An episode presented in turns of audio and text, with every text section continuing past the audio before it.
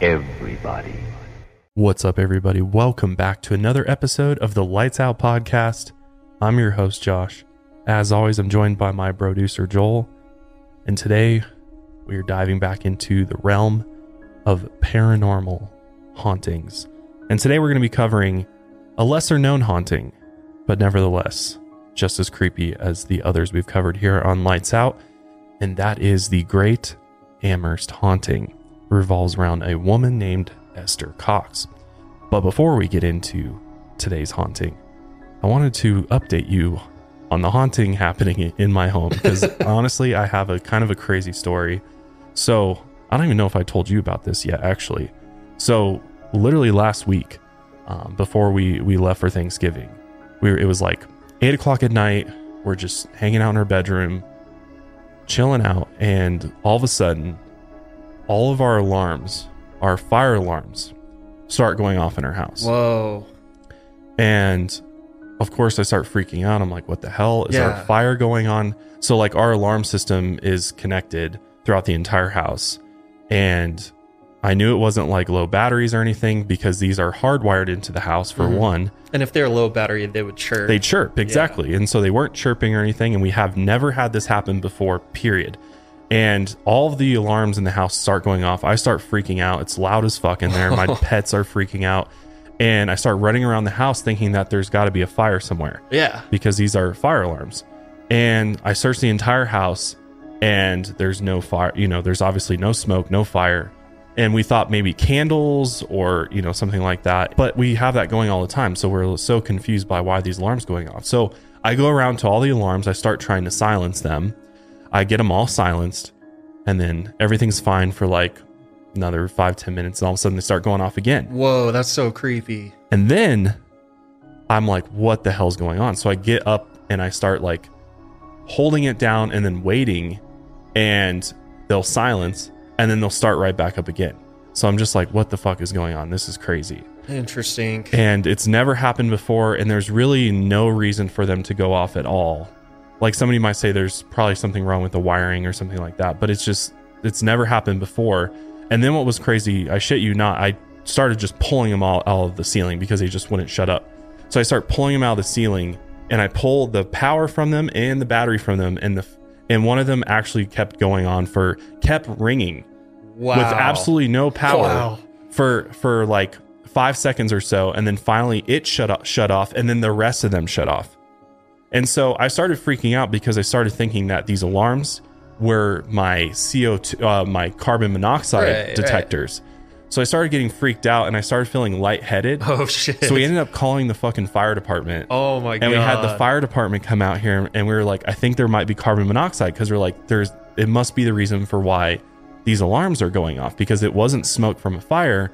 And I thought they were dual censored alarms. Okay. And so the fire department came out, they went through the whole house. We literally got all of our pets, which we have 10 of them, and put them oh, outside in like this cage kennel that we Damn. have. And it was just, it was, and they came, and, and what was so weird is that they were going off when I called it. I could not get some of them to go off. And then when they got, as soon as the fire department got here, they all went silent Of course. and no more sound from them after that. That is so bizarre, man. And since Like- then, I've got them rehooked up and there's no issues with them at all. What the fuck? I have no fucking clue what happened. That's crazy. Because I mean, we all know one of the biggest signs of paranormal activity is once they started interfering with the with the electric stuff, and that's never happened before. So maybe No. they're trying to make a statement right yeah, now. whatever it is. I mean, I'm very convinced that there's some type of spirit, either, you know, I don't think it's necessarily trying to haunt us or anything. I think it's just trying to get our attention, like you Mhm. said, because we've also, you know, we went on vacation for Thanksgiving and uh, the girl that stays here is one of our employees. And she, every time she stays here, she said that she hears weird noises. Like she would hear, uh, like what sounded like footsteps going up and down our stairs. Oh my God. And I was like, well, it could be my cats. My cats are kind of crazy and they run around and Yeah. they're they're heavier than you think. And Right. on our, our wood floors, it kind of sounds like they're. So I was like, maybe it's that. But then she was like, there's this weird like humming sound coming from like right outside the house, and she couldn't she like couldn't figure out what it was, and just weird shit like that. So so yeah, the haunting is still happening here. Jeez. Um, and it only seems like things are just escalating and getting more out of hand as time goes yeah, on. yeah. So I'm planning to Jeez. sage the shit out of the house Yeah. here soon and just try to do a full cleansing. Um, so if any of you have any recommendations on other things I should try to do other than just saging everything, Good um, lord. let me know. Pray for me. yeah, at this point, yeah. But anyways, so that's what's going on in my life. I just had to share that because it's just it was honestly really crazy, and I was so confused as to what was going on. And there's Right. literally no, there's no electrical issue that I know of. There's no, and this is literally the first time this has ever happened. And the fact that it just happened so randomly, in the way that it did, was Uh-huh. really weird to me. So Absolutely.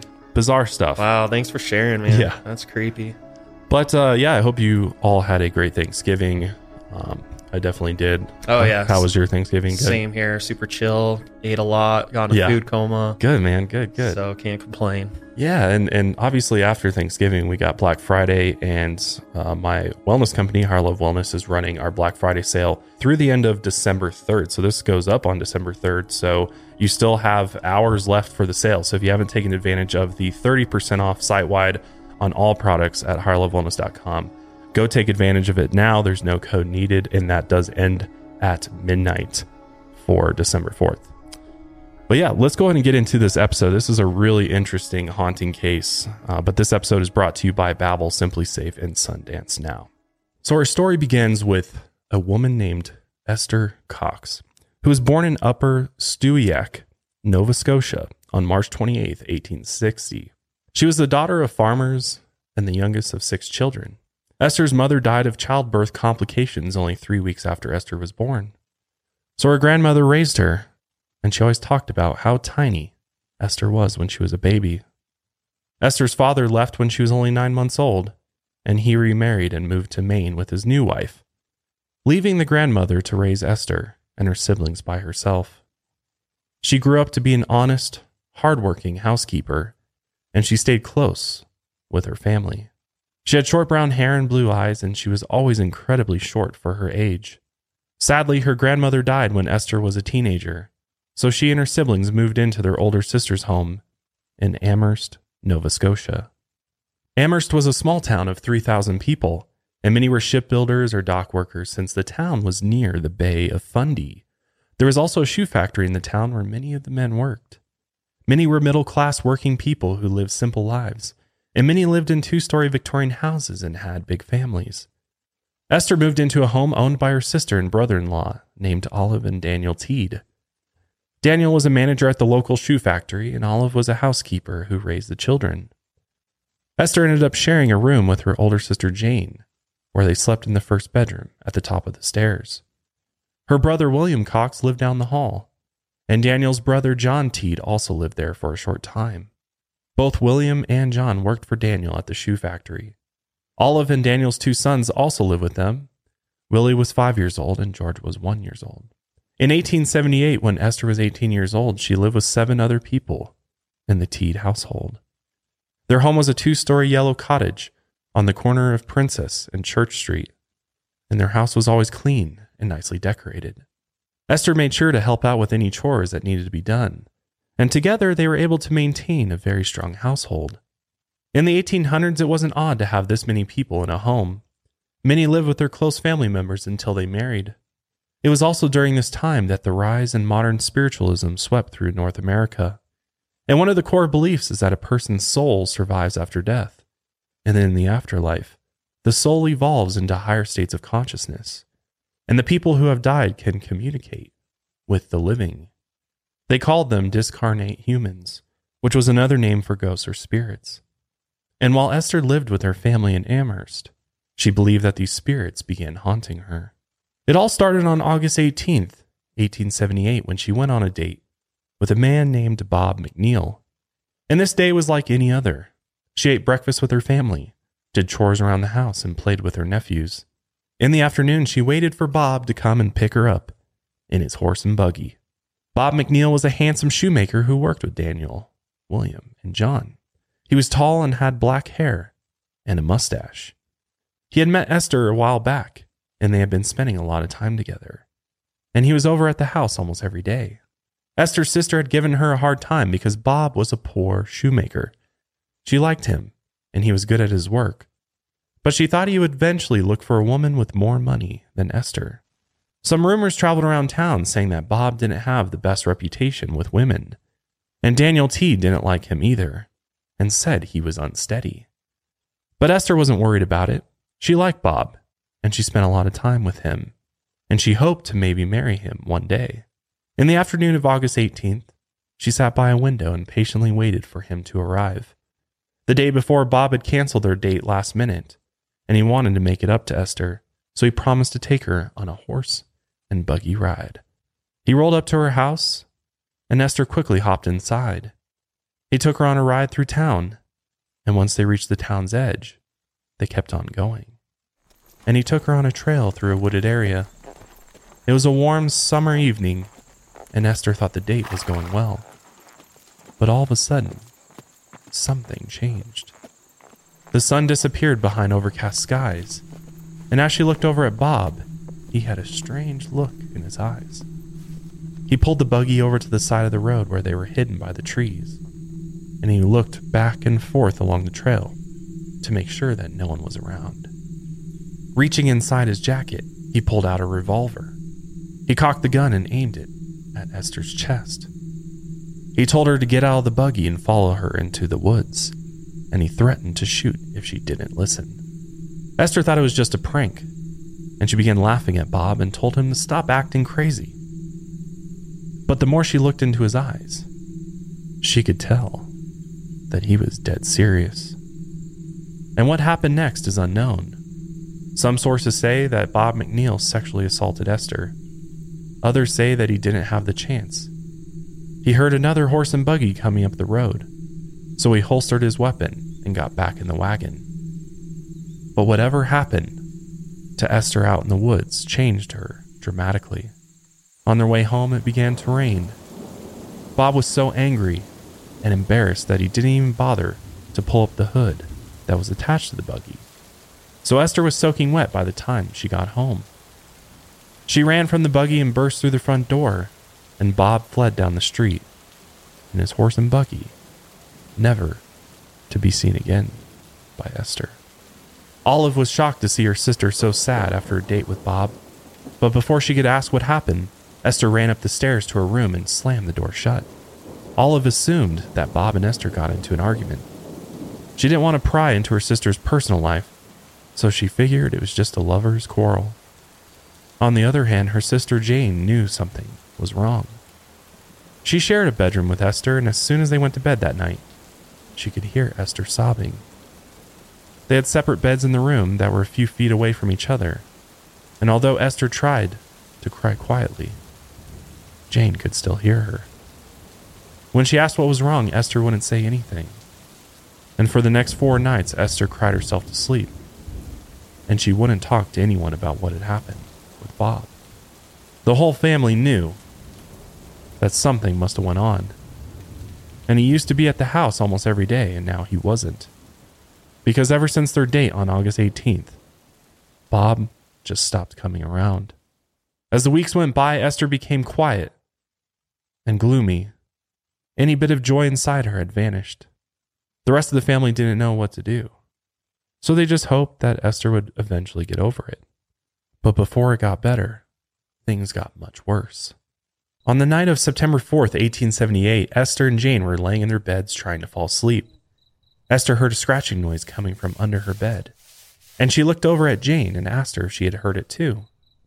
Jane woke up and looked over at her, listening carefully. The edges of Esther's sheets touched the floor, and she thought she could feel something tugging at them or brushing up against them. She told Jane she thought it was a mouse, but she didn't know for sure and Jane said that it wasn't going to hurt them if it was just a mouse. So they both ignored the scratching noise until it went away. But on the following night, they heard the same scratching noise again. Esther said she thought it was coming from her quilt making box underneath her bed.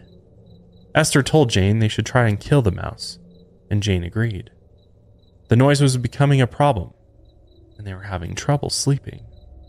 So Esther crawled out from under the sheets and took the box from underneath the bed, and she brought it to the center of their bedroom and set it down.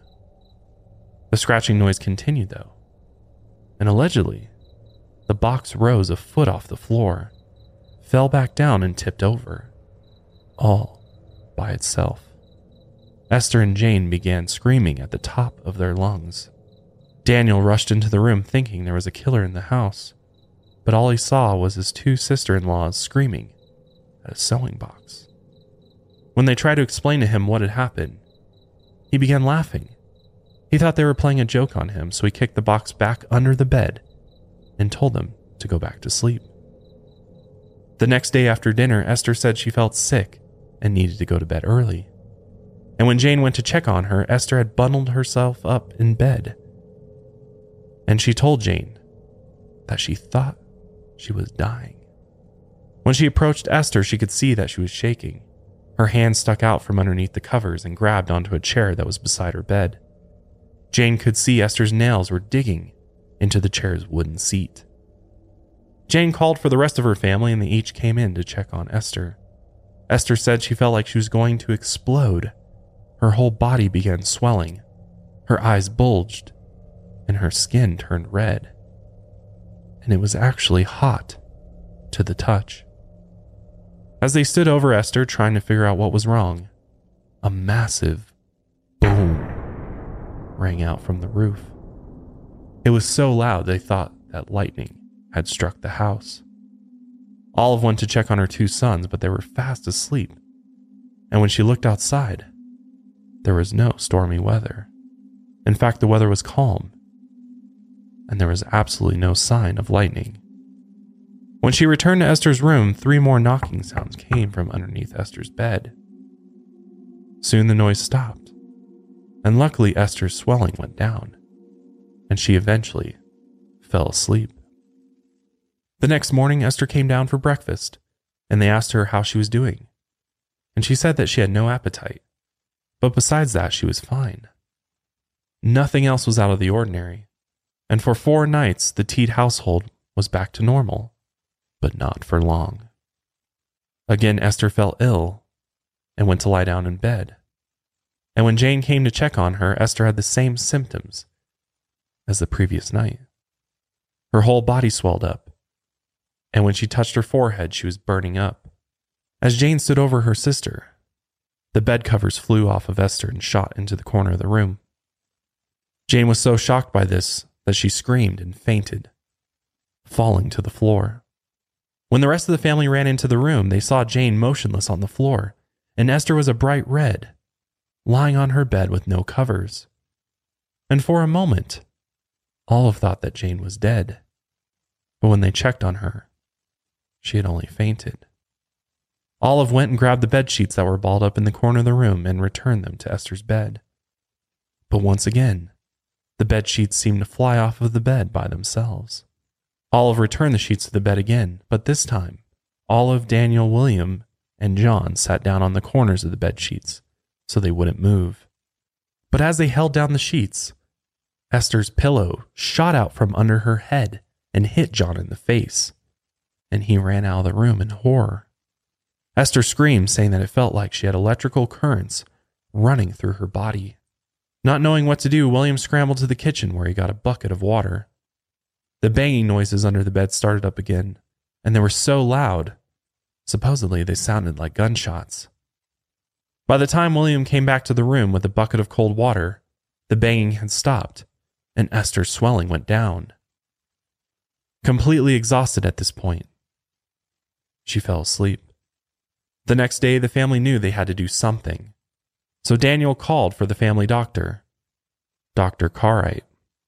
He came over immediately and watched over Esther, and he diagnosed her with hysteria or some type of shock. And he promised the family he would watch over her until 1 a.m. that night. After giving her a dose of morphine, he sat in the bedroom chair and watched over her. According to the doctor, while she was passed out in the bed, he saw the pillow under her head moving, and a loud knocking sound came from underneath the bed. As the doctor wandered around the room to inspect the noise, the sound followed him underneath the floorboards. Then the pounding moved towards the ceiling. The doctor went outside to check on the house, and again the weather was calm and the neighborhood was quiet. except for the pounding noises. It sounded like someone was slamming the roof with a sledgehammer. But of course, the doctor couldn't see anything happening on the roof. The banging was so loud it echoed through the entire neighborhood. The neighbors gossiped about the Teed household. They could all hear the loud banging noises, and many of them also saw the family doctor making a visit to the house. So rumors quickly spread around Amherst. When the doctor returned to Esther, she was still in bed, heavily sedated by the drugs. He then heard a scratching noise coming from the wall, and when he looked near the head of Esther's bed, there was a message scratched into the wall. It said, Esther Cox, you are mine to kill. This message was written in letters about a foot tall, and as the doctor approached the wall and looked at the message, a chunk of plaster tore off the wall and shot to the bedroom floor. Then the banging sounds continued. Each bang increased in energy, and it soon shook the entire room. This continued for about two hours, but eventually stopped, and the doctor went home for the night. But the next morning, the doctor called the Teed house, and he asked how Esther was doing. And to his surprise, she was out of bed and doing well. She had gotten dressed and was helping Olive with the dishes. The doctor visited the Teed house again to check on her, and after the horrors of the night before, he couldn't believe she had recovered that quickly. When Dr. Cartwright arrived at the house, Esther ran up from the small cellar that was below the house. She was convinced someone was down there throwing things at her, and she brought the doctor back down to the cellar with her, and they both looked around. They didn't see anything, but apparently, a bunch of potatoes came flying towards them. As soon as this happened, they ran back upstairs, and again the doctor gave Esther sedatives to help her relax. The pounding noises began again, but Esther seemed to enjoy them now. A few weeks passed and not much happened, but Dr. Cartwright kept visiting the house to make sure Esther was okay. And one night, as she lay in bed, Esther began convulsing. Her body stiffened, and the doctor wasn't sure what was happening. It was almost like she was having a seizure. And at one point, she entered a trance like state and began speaking between the convulsions. As she spoke, she finally revealed what happened between her and Bob McNeil. And some of her family members were shocked, but others already suspected something was very wrong with Bob. As the pounding continued, Jane got an idea. She wanted to see if they could communicate with the ghost. Daniel then yelled out a question into the room, and he asked the ghost how many people were present. Five knocks were heard, which was the correct answer. Olive, Daniel, Dr. Cartwright, Jane, and Esther. All five people were in the room when this happened, and they established a way to communicate with the ghost. One knock meant no, two knocks meant doubtful, and three knocks meant yes. This was how they planned on talking with the ghost from here on out. After this, the doctor called it a night, and he couldn't understand exactly what was going on. But he knew Esther was at the center of it all. No one else experienced the paranormal activity without Esther present, so whether it was actually ghosts or some sort of trickery, he knew. Regardless, it had to do with Esther. By now, most of Amherst had heard about Esther Cox and the ghost in the Teed house. The banging on the roof could be heard throughout the neighborhood, and the gossip had spread throughout the town. Some feared that it was the work of the devil, and they even brought it up with their ministers at church because they were scared something evil was in town. Baptist minister Dr. Edwin Clay visited the Teed house himself. And after talking with Esther and witnessing the strange events, Edwin believed that Esther's assault by Bob McNeil had started everything. He also believed the haunting was real and he began talking about it in his church sermons. Which this sparked a debate between the skeptics and believers in town. The skeptics thought that Esther was using trickery, and they believed she was planting ideas in people's heads and convincing them that a ghost was haunting her. But Minister Clay defended Esther. He even gave lectures around town and talked about what he had seen in the Teed house. Soon crowds began gathering outside of the home in hopes of seeing some ghost activity and it wasn't long before the whole town had become completely obsessed with Esther Cox. According to the family, items would disappear from one room and reappear in another. Unexplained fires started throughout the house, and lit matches would appear out of thin air. Knives and forks flew through the air and stuck into plaster walls. Furniture would flip over or slam into the walls. Sewing pins would fly from boxes and stab Esther in the face. Esther's family members would hear slapping noises, and when they looked over at Esther, they could see her covered in bruises and welts. With all these things happening, people believed that a poltergeist haunted Esther.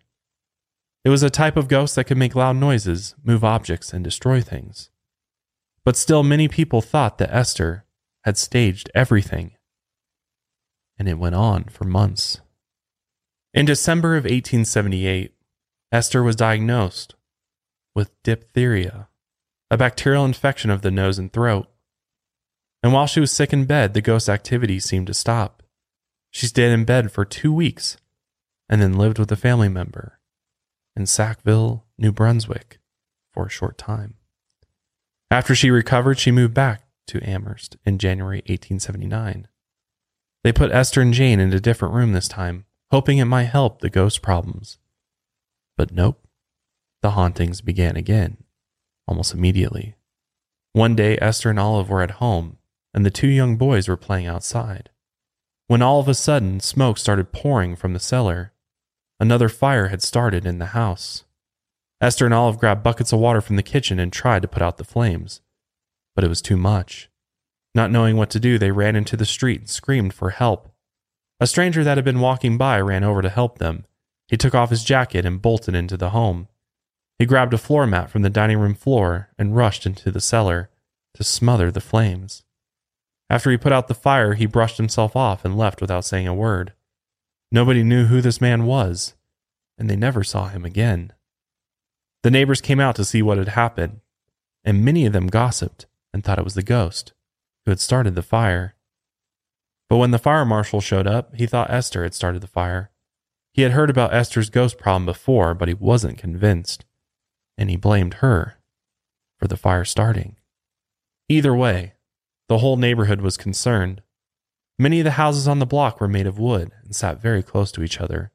If one caught fire, the whole block could go up in flames. One of the angry neighbors came out and suggested that Esther should be whipped. He thought if she got a good beating, that would make the nonsense stop. A few days later, a ghost appeared in the parlor room. It stood in front of Esther, and she described the apparition as a gray figure that had glaring eyes. And his name was Bob Nickel, and he was a shoemaker. He told Esther she had to leave the house, or else he would burn it to the ground. And when she told her family about what the ghost had said, Daniel couldn't take it any more. Esther was his family, and he wanted to help her, but not if his house was going to burn down because of it. He had a family to protect, and the neighbors were already upset with him about the previous fires. It had been four months since the hauntings had begun, and Daniel had had enough. So he reached out to his friend, John White, he knew John had felt sorry for Esther and wanted to help. So Daniel got on his winter coat and walked across town through the snow and asked John if he would take her in. And after some convincing, John talked with his wife, and they both agreed to let Esther stay. More on the haunting after this quick sponsor break. So Esther has just been taken in by the White family and for the first two weeks of living with them, Esther didn't have any issues. No objects moved mysteriously across the room, and no fires broke out. And the family welcomed her in as one of their own. And they really made her feel like their own daughter. But of course, the peaceful moments wouldn't last long. During her third week in the house, Esther was doing some cleaning. And as she washed one of the floorboards, the scrub brush in her hand suddenly vanished. A ghostly voice called out to her and told her it had taken the brush. Esther screamed out loud, and Mrs. White and her daughter Mary came running. After she told them what had happened, they started looking for the brush, but they couldn't find it anywhere. Just as they were about to give up, the brush dropped from the ceiling and knocked Esther on the head. After this, Esther began contacting the ghost again. She would ask it questions, and it responded with knocks. At one point, she got the ghost to accurately guess how much money people had hidden in their pockets. The interactions with the ghost were mostly harmless, but they soon escalated. By the sixth week of her stay in the White family's house, the fires began blazing around the house in hidden spots. John made Esther work with him at the saloon he managed. He thought if he could keep an eye on her, she wouldn't get into any more trouble. But of course, the problems didn't stop there. As she worked in the saloon kitchen, the hauntings followed her there. In the kitchen, there was a big stove, and John had used an old wooden axe handle to keep the stove door shut. And one day, the stove door was yanked open, and the wooden axe handle was scattered in pieces across the floor. And like always, Esther just blamed the ghost. Some of the customers at the saloon suggested that Esther should walk on glass to stop the nonsense, and Esther even agreed with them. So they put shards of glass in her shoes, but objects continued to fly around the saloon. After this, Esther got severe headaches and nosebleeds, and the glass in her shoes didn't seem to be helping. On another day, John's son was in the saloon with Esther. He was sitting around playing with a pocket knife, and allegedly the blade shot out from his hand, flew across the room, and stabbed Esther in the back. On another occasion, a 50 pound box moved by itself across the saloon. Several people even said they witnessed it. They said it couldn't have been Esther who moved it because she was so small. Some of the customers even experimented with the ghost. One of them placed four large iron spikes in Esther's lap as she sat in the middle of the saloon. And they thought the spikes would fly off into the wall, but instead they began heating up. And some of the witnesses even claimed that the spikes started glowing red with heat. And as Esther screamed, as the spikes heated up, the spikes then shot 20 feet across the room. And after people heard that Esther Cox was working in the bar, the saloon filled with visitors. They wanted to get a nice drink and some food, but they also wanted to witness the poltergeist at work. So, after a few months of living with John White and his family, John was eventually fed up with Esther. So she went to live with the Beck family in St. John, New Brunswick. And at the end of March 1879, she stayed with Captain James Beck and his wife, and she lived there for three weeks. And while she stayed there with them, several men came to study Esther and her experiences. They were described as science minded men. Some were doctors and lawyers. And supposedly there were skeptics that wanted to witness the ghost activity for themselves. All of the men had witnessed the knocking communication that Esther used with the ghost. And apparently, several different ghosts communicated to her that were present with her in the room. But just like before, Bob Nickel was the main ghost, and she said there were others. And they used a talking board to communicate with the ghosts. It was much like the famous Ouija board, but that wouldn't be invented for a few more years. So they used the talking board to pinpoint letters of the alphabet, and when they pointed to the correct letter, the ghost would knock. And they used this method to spell out words and sentences. One of the ghosts that came across claimed to be Maggie Fisher, the name of an old schoolmate of Esther's, but it's unknown if Maggie had died by this time. Another was Peter Cox, who Esther claimed was an old relative of hers, and she said that Peter is one of the good ghosts, and he tried to protect her from Bob and Maggie. The men were completely shocked by how Esther casually talked with the ghost, and by the end of their visit, they were convinced that there really were ghosts haunting her. And after her brief stay in St. John, she went back to Amherst.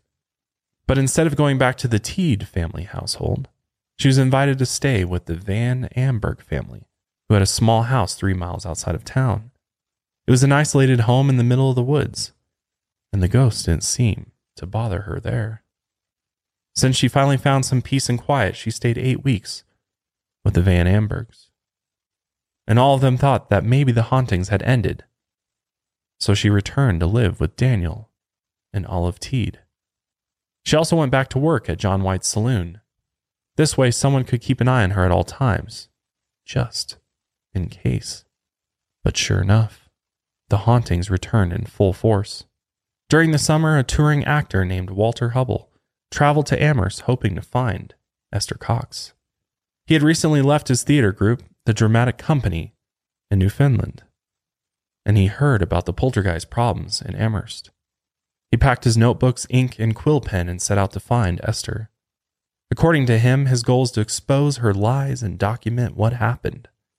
He claimed that he had a lot of experience in stage trickery, so he'd be able to point out how Esther was able to fool everyone around her. On June 21, 1897, Walter visited the Teed house and knocked on the door. Esther and Oliver home, and they answered the door. He introduced himself, and they welcomed him inside. After walking into the house, he set his umbrella in the corner of the dining room. And after talking to Olive and Esther for only five minutes, he said that the umbrella shot out from the corner and darted over his head and landed on the other side of the room. His satchel then flew in another direction. A carving knife flew over Esther's head, and one of the dining room chairs moved on its own. Shocked at what he had just seen, he left the house and took a stroll around the neighborhood to gather his thoughts. After he returned, he walked into the parlor room where seven chairs were knocked over on their sides. Esther then explained to Walter how she communicated with the ghosts. She explained the knocking system they set up, and Walter wanted to see it in action. After they asked a series of questions, they learned a few new things from the ghosts. The first was that Bob Nickel and a few other ghosts had followed Esther back to the Teed family's house. Their names were Maggie Fisher, Peter Cox, Mary Fisher, Jane Nickel, and Eliza McNeil. Bob was the main ghost that tormented her, and all the others stalked Esther and moved objects.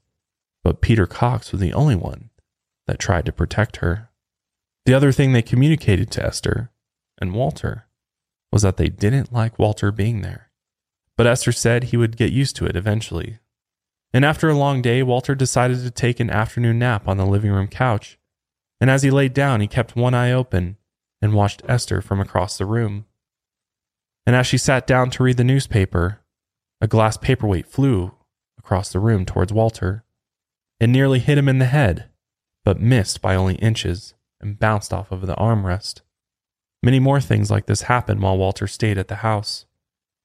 The ghost removed people's shoes, stole sugar bowl lids, threw kitchen knives, and moved large furniture around the room. On his second day at the Teed home, the ghost stuck pins in Esther's skin. They pricked her and let small beads of blood flow across her body, and Walter claimed that he removed about 30 of them throughout the day.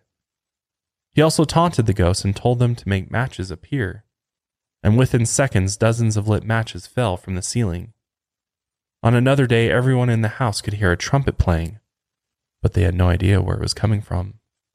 It sounded like it was coming from inside the home, but obviously they couldn't find anybody playing the trumpet. Eventually, the playing stopped, and Walter claimed that Bob Nickel had tossed the trumpet to the ground in front of him. He then kept the trumpet and he thought he might put it in a museum one day.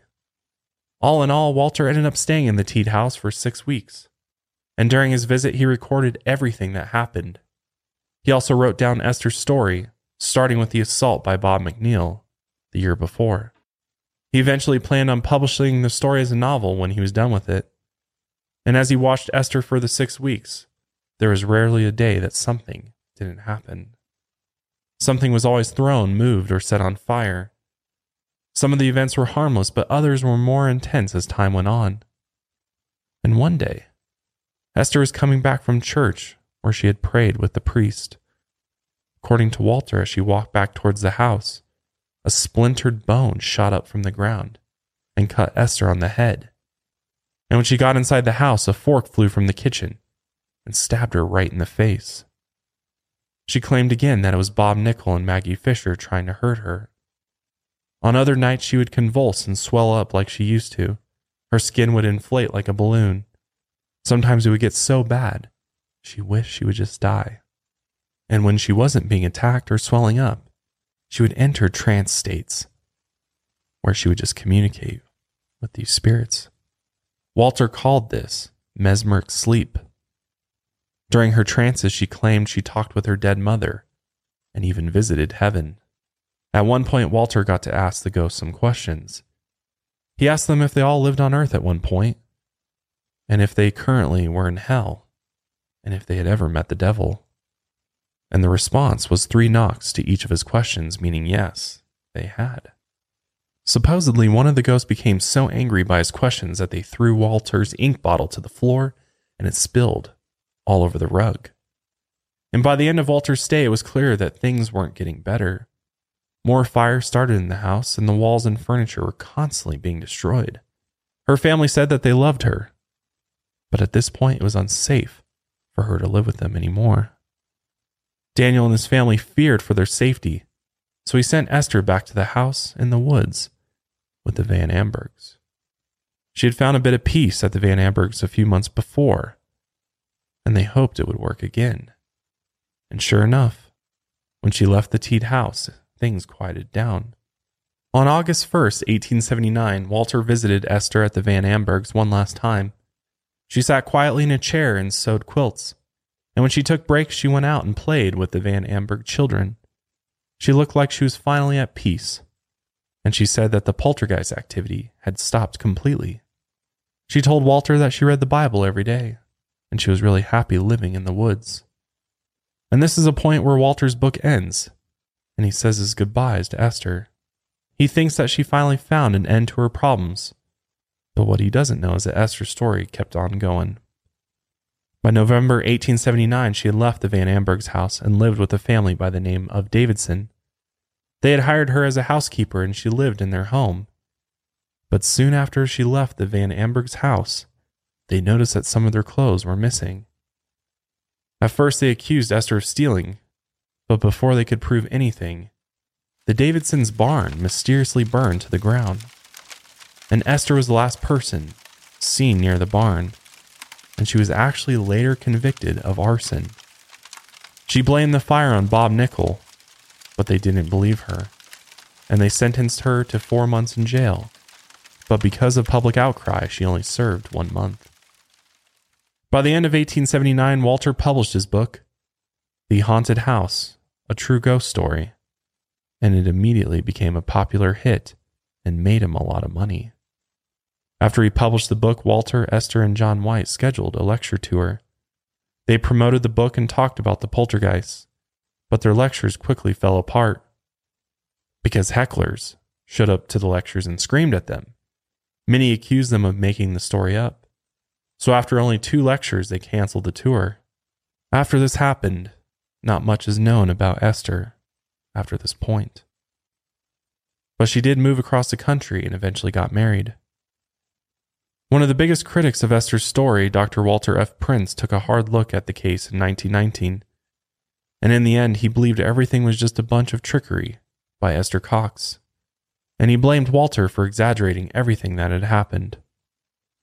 Dr. Prince thought that Esther had become disturbed after the assault by Bob McNeil, so she began acting out.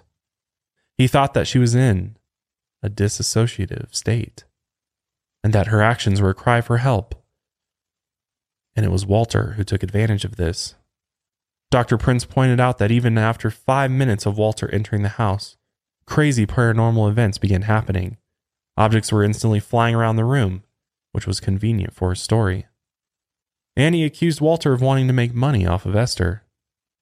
There is also no mention of Esther ever being searched for matches or other objects, and he rarely mentioned where exactly Esther was in the rooms when the things were happening. So it's possible that she could have easily been the one throwing things around when others weren't looking.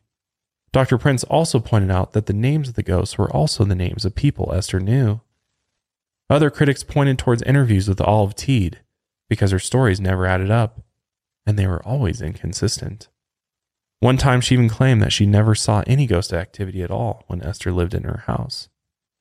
And despite the criticism, Walter defended his book to the end. He even released a new edition that added a testament page. He had 16 witnesses sign the book stating that the events in the book were true.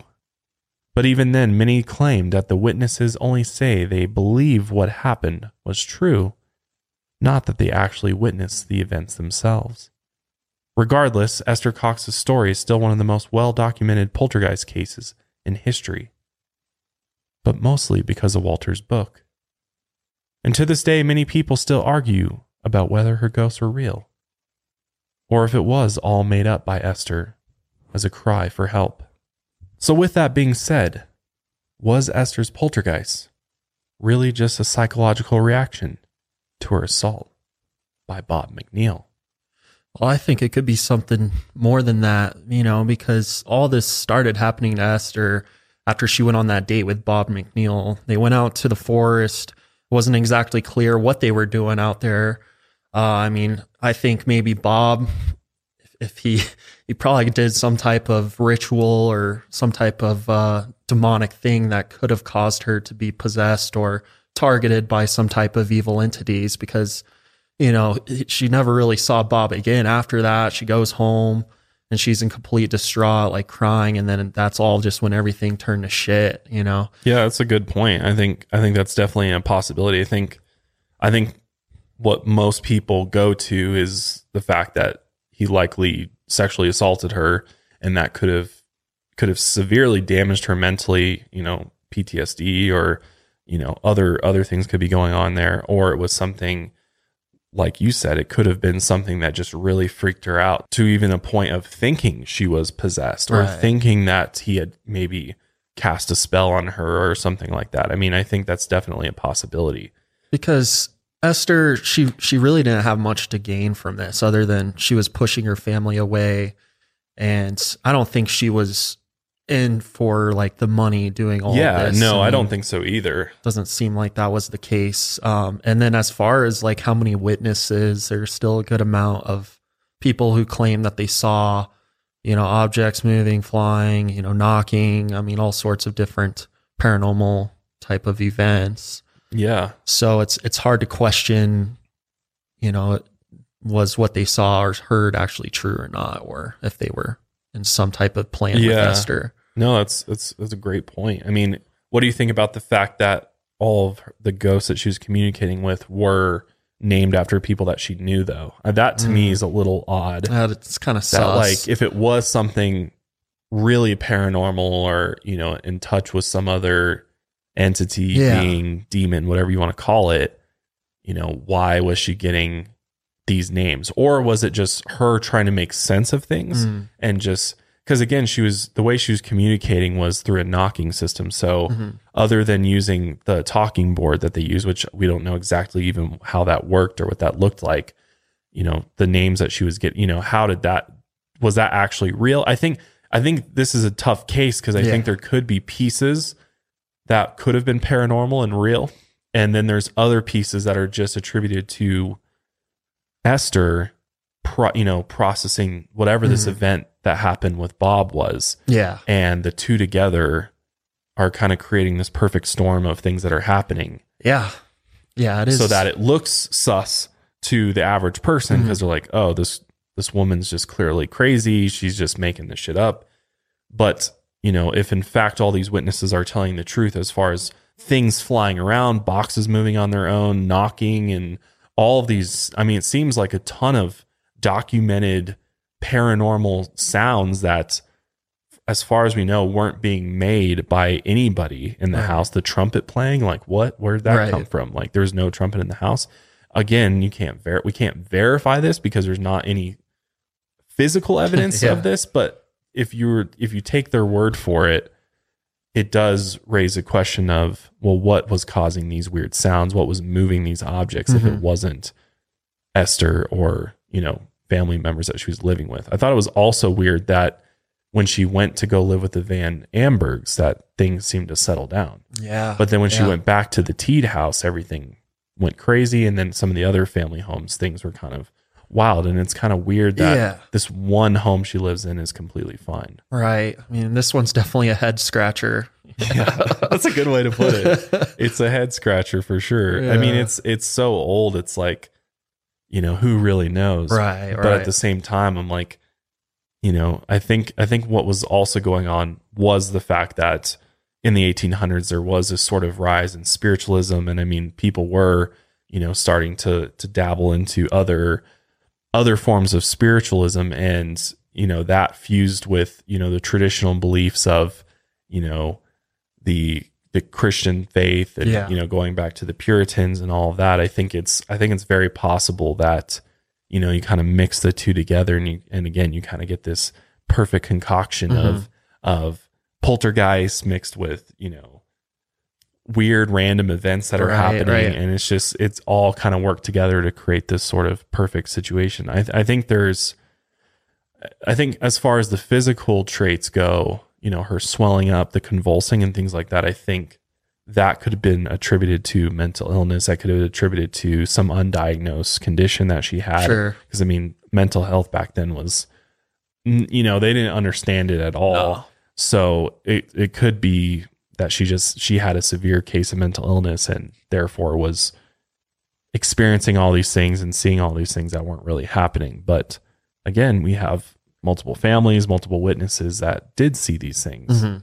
including walter who went on to write the book and obviously made money off this book so a lot of people will call bullshit on walter that Yeah. he just kind of sees the opportunity you know there's here's this woman that's claiming she's speaking Yeah. to ghosts and everything so i'm going to come in here and see what it's all about and you know made a book off of it and here we are Right. so Kind of similar to the Warrens, you know, with their the situations they've been put in. yeah yeah it's So- it's it i mean these are tough a lot of these hauntings and seemingly almost possession cases are difficult because Mm-hmm. you just it's really i mean there's no way to know exactly No, what it is you can't know? just pinpoint what it is. Yeah. But if you are a believer of the paranormal, you definitely have to wonder if there are elements of the story that are indeed true. And maybe she was speaking to these ghosts that were just sort of telling her what she wanted to hear to sort of mask what they really were. Mm-hmm. And maybe they were, these entities were having some sort of negative effect on Yeah. her. And I think it's a great point that Bo- what did Bob do? Yeah. and that's the real truth and and that we need to know Mm-hmm. is what did bob do out there in the woods what happened that day and you know was it something that he did physically to her or was it something that she witnessed Mm-hmm. that sort of you know Right. So caused her to this whole psychological ordeal. mhm, to become possessed so it, it Yeah. is interesting that after that though he just sort of disappeared as well Right. out of her life so something sketch definitely happened but Yeah, for sure. we may never know what happened to Esther Cox. But we definitely want to know what you think happened to Esther Cox. What do you think happened to her with Bob in the woods? Do you think that this haunting was real? Do you think parts of it are real? Let us know in the comments. Let us know on social media. You can follow us on Instagram, Twitter at Lights Out Cast. But that wraps up today's episode. We appreciate you joining us for another haunting episode. And we'll be back next week with more Lights Out content. But until next time, Lights Out, everybody.